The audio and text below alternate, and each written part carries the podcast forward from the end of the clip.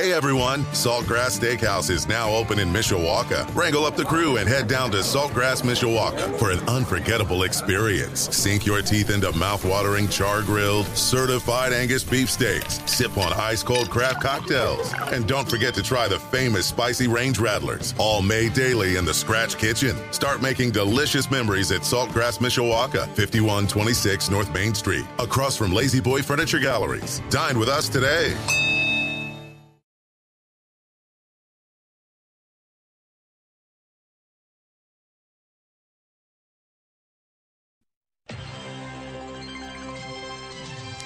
Well, enjoy the weather while you've got it today. Abby Wepler not bringing very good news. And looking at the forecast for tomorrow, it's not, as she said, supposed to be too great. So enjoy it today. Brian Driscoll is with me. Now, we were just talking off the air, and we were talking yesterday. We were going to bring on your new recruiting guy, Ryan Roberts, have a little NFL draft talk, a little recruiting. He had something pop up, family related, but uh, Brian has agreed to uh, step in Such for Ryan. of having a one-year-old, I'm told. That's right. That's you know, I've been there, and Vince has been there like a zillion times. So, with a I one-year-old, that's right. That's right. Well, um, there are definitely some things going on in the recruiting world. One thing that happened today, uh, Chris Vizzina, the four-star, committed to Clemson, four-star quarterback, I should say. So I'm curious your thoughts on that and the impact maybe that it possibly has on Dante Moore and you know Notre Dame and how kind of those things are all intertwined. Won't really have an impact on Notre Dame because, to be honest with you, or Dante Moore because he's not looking at Clemson, number one, and and Notre Dame basically, Chris Vizzina was supposed to visit Notre Dame early in March. Notre Dame moved that visit back uh, because they really you know, it's basically they're they're putting all their chips in the Dante Moore basket essentially, and and that's kind of why they were hoping that they could get Chris Vizzina to kind of prolong his recruitment. That way, if they do miss Dante Moore, they could they could still have Chris Vizzina on the board. But he obviously wanted to make his decision. And Clemson is always a school to beat. I know there was some talk that Notre Dame might be the team to beat. I never bought that. That was never what my intel was telling me. Uh, but Notre Dame was trying to get to that point. But you know, his dad, I believe, went to college with Dabo Swinney uh, at Alabama. So you know that kind of factors into that relationship as Deep well. connection, but, uh, yeah. Yeah, it's it, it's always been Dante or bust. That's always been kind of where this has been with Tommy Rees and, and Marcus Freeman. That's that's that's just how this one's going to play out. See, and now that's how it felt from this. I thought I read something, you know, from like a Clemson reporter that that had Dante Moore kind of in the mix there. So I don't know. At It's- Clemson? Yeah, uh, that You surprised me because that's the first time I had seen that. But There's a lot of people that say a lot of things to get clicks in this business, unfortunately, and I'll see things written like, "Yeah, I'm pretty sure I'm pretty cued into this recruitment," and that's not true. okay. You know, so it's it's always kind of funny, but yeah, Dante Moore is Clemson has never been a school that Dante Moore gave a, a serious look to, uh, and and look, they got a good quarterback. I mean, Chris Vizzina's a good quarterback, and this is the second year in a row they they got a stud last year. And Cade Klubnik was my number one quarterback in the country last year. He was my top kid in uh, last year's class, which wasn't a great quarterback class, but he's a really good football player. So they, they got a good one, but uh, Notre Dame like just like that. They like Dante Moore better and significantly better because if it was close, they would have you know, hey look, if it's close, you you take the kid that wants to be there, right? Uh, it wasn't close in Notre Dame's eyes. Dante Moore is clearly the top quarterback on their board. They have treated him as such for about a year now. I mean, it was they offered him last March, and it's it's been like this for quite some time with him. Another uh, quarterback, 2024 five star Julian Sayin visited Notre Dame last weekend. Any kind of idea how how uh, that visit went? Went great. You know, he, he this was a chance for him to really see the team. You know, he was here for a practice, so he was able to see Notre Dame go through sort of what their offense is going to look like. And you know, he's a, he's he's an interesting player. He he's kind of an Ian Book type of guy. Uh, I think a, a better player than Ian Book was at the time. But what I mean by that is he's not like a runner, but he's a really good scrambler. Um, you know, he's a he's a young man that that's not the biggest guy. He's like six foot one, 180 pounds. You know, good arm, but not a great arm. He's just a gamer. He's just a ga- you know makes a lot of plays, and he's a, he's just a good football player. And you know, Coach Rees has been on him for a while. There's three quarterbacks in 2024 that Notre Dame really likes, and they're going to get two of them on campus this month. Obviously, Julian Sayin uh, was on campus, and here's a name that might sound familiar to you, Sean. C.J. Carr from Michigan is going to be Ah. on campus this month too. Lloyd's the grandson, right? Yeah. That's right. That's right. He is a really good player that Notre Dame staff likes a lot. And then the other is Jadyn Davis from North Carolina. Uh, there are no plans right now to have him on campus, but he talks Notre Dame. He likes Notre Dame. So uh, Dante, they're all they're on the Dante Moore train for 2023, but he's not the only quarterback that this staff is making a run at. You know, we've we've talked about Brian Kelly and sort of the you know inability, you know, to get these elite type different difference makers. Does it feel like you know Notre Dame is is really more in the mix with with those kind of guys now, just within the last couple recruiting cycles? To a degree, yeah, I would say so. I think there's more consistency right now. I mean, you, you took you talk about you got Tyler Buchner you know, a couple years ago, and and then of course you're you're trying to get Dante Moore now and Julian Say next year. I think there's a couple things to it. I don't want to put all of this on Brian Kelly. I think the fact that Notre Dame has had the success they've had on the football field the last five years is going to make them more attractive. Right. So that's starting to pay off. Uh, and I think the other thing too is obviously with, with the way the offense played down the stretch last year. I mean, you talk about shredding Georgia Tech through the air, to over 300 yards passing that game, over 300, almost 350 yards against Stanford, and then of course over 500 yards against Oklahoma State. You finally saw what this offense can look like. You know, when it's got Tommy Rees's stamp on it, and, and that's helped too. So there's just a lot of factors. The Marcus Freeman effect is, is going here, uh, Chad Bowden effect. So there's just a lot of dominoes that have kind of kind of fallen these last couple years that have put Notre Dame in a position where you know they can make these runs at top players. But at the end of the day, they're going to have to start producing these kids on Saturdays if they're going to want this to continue. Couple top offensive line recruits. Charles, I believe it's Jagusah and Sam Pendleton made some visits last weekend. What do you know about them?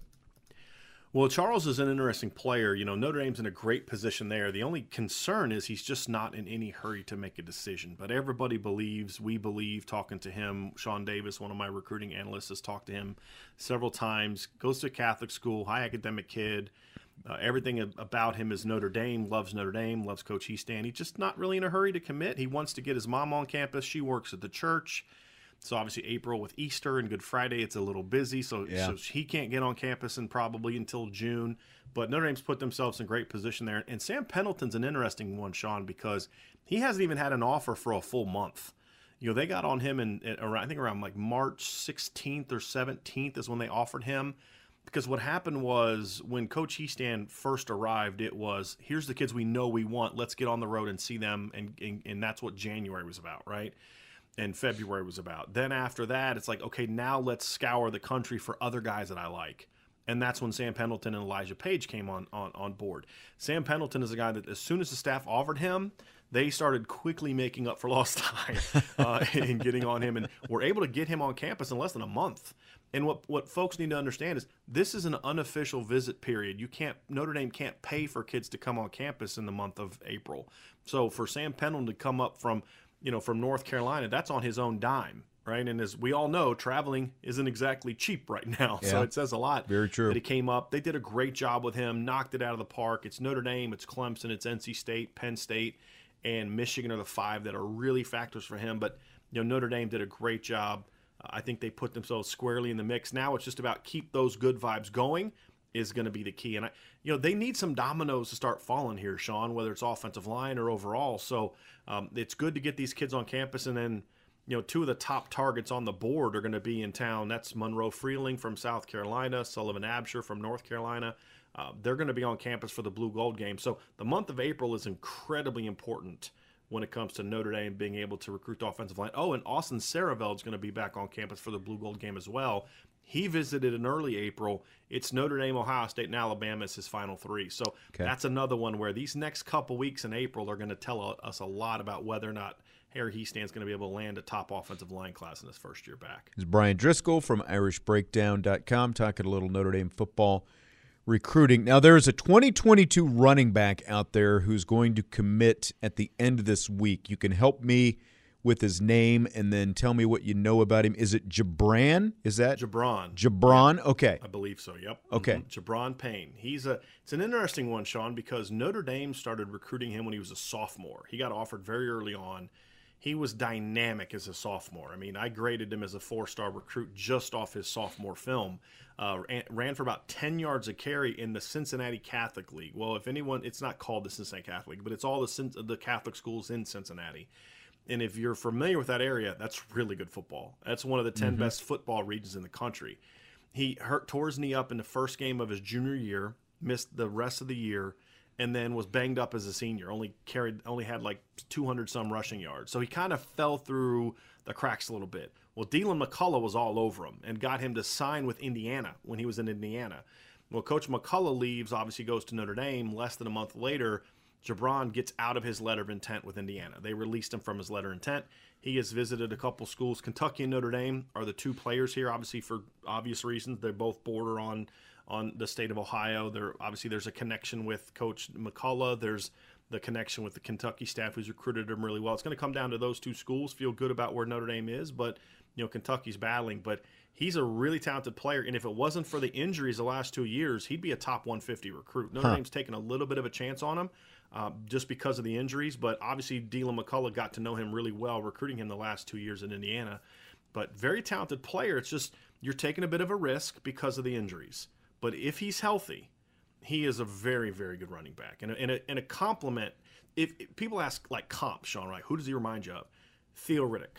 That's who he reminds me of okay. because he can catch the ball. He can line up in the slot. So really nice complementary player to what they already have on the roster.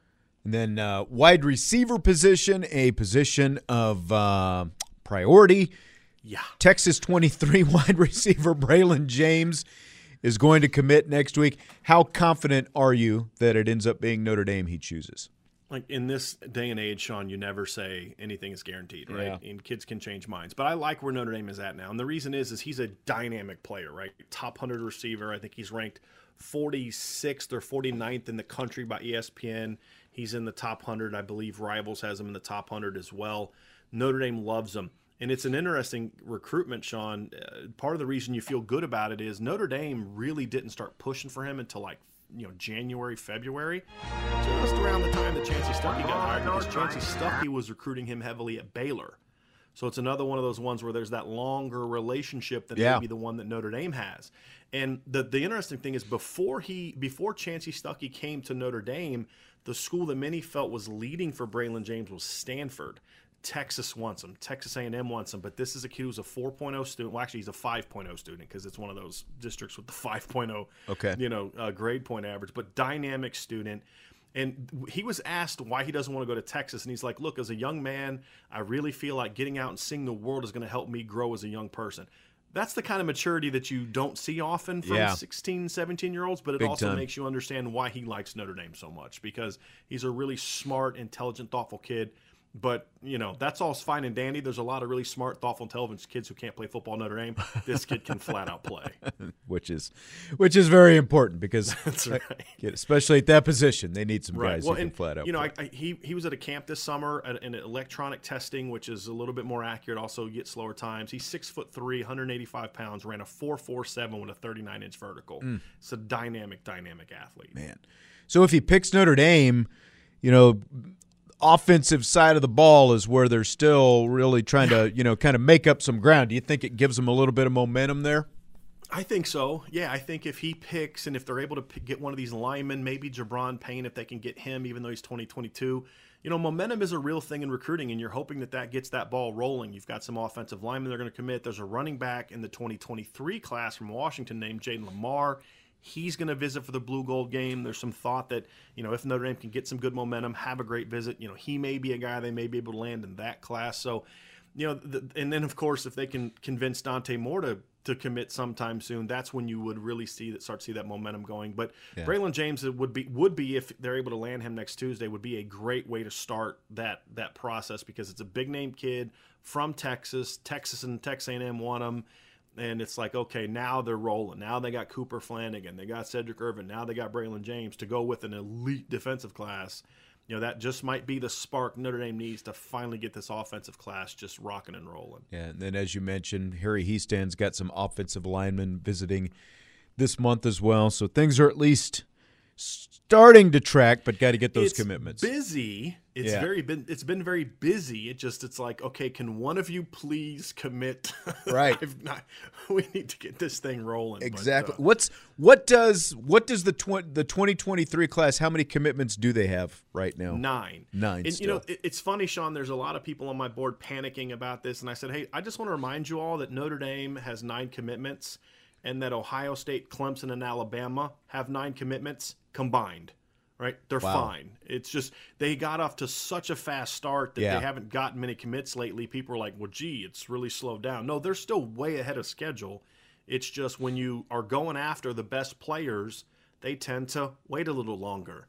And that's kind of what we're seeing is they're going after some big time players uh, from other parts of the country. You know, I mean, they're trying to get Monroe Freeling out of South Carolina. Well, Clemson's not exactly an easy team to beat for an in-state kid that they want, right? So it just it's going to take some time, but it'd be nice to kind of get some momentum going. Number one, to calm the folks on my message board down a little bit. All right, take a deep breath. and number two, like I said before, I do believe momentum is a real thing because once starts once spots start filling up, then you as a staff can kind of say, hey, look, we're running out of room. You got to make a decision now. But when there's no receivers, no offensive linemen on the board, it's a little harder to say, hey, we need you to make a decision. Yeah, no kidding. All right. Anything else we need to know recruiting wise this week? Well, there's we don't you know we could you want to carry it into the next hour. I mean, we got plenty. No, no. I mean, it, it, there hasn't been a ton of movement nationally. Chris Vizzina, we expect to kind of get a process where we start. We're going to start seeing more and more players commit over the these next couple weeks. So stay locked into IrishBreakdown.com because I promise you we'll have all the latest and what it means. All right. Sounds good. What else is going on there at IrishBreakdown.com right now? Well, you know, uh, had our last open practice today uh, that Notre Dame, you know, obviously allowed us to go to, and uh, you know, we had a breakdown of the quarterback. So we had all the practice video, all the shots from the quarterbacks and things along those lines, and uh, some interesting clips there. Got to see Tyler Buchner throwing, and and we'll uh, continue to talk about what that means. We we had an interesting show today, Sean. We expect this offense to really be dynamic this year, and we kind of explained why we expect that to be the case. All right. All right. Could be a lot of fun. We will see. We will see. I'm lo- I'm just looking forward to kind of seeing what it looks like out there week from Saturday. So, Yeah, it's going to be a lot of fun. yep. All right, Hopefully Brian Driscoll. warm. Irish Yeah, that's right. Brian Driscoll from irishbreakdown.com. Thanks as always. I will talk to you again soon. Appreciate you having me on. Yep. All right, we'll take a timeout when we come back. Talk about Maya Dodson, drafted by the WNBA. A little bit after that, uh, I'll update you on the Cubs and uh, White Sox games as well. But uh, the NBA play-in tournament starts tonight. I'll kind of fill you in on the format of this whole thing and some other information on that coming up after six o'clock as well. So we've got that coming up next on Budweiser's Weekday Sports Beat.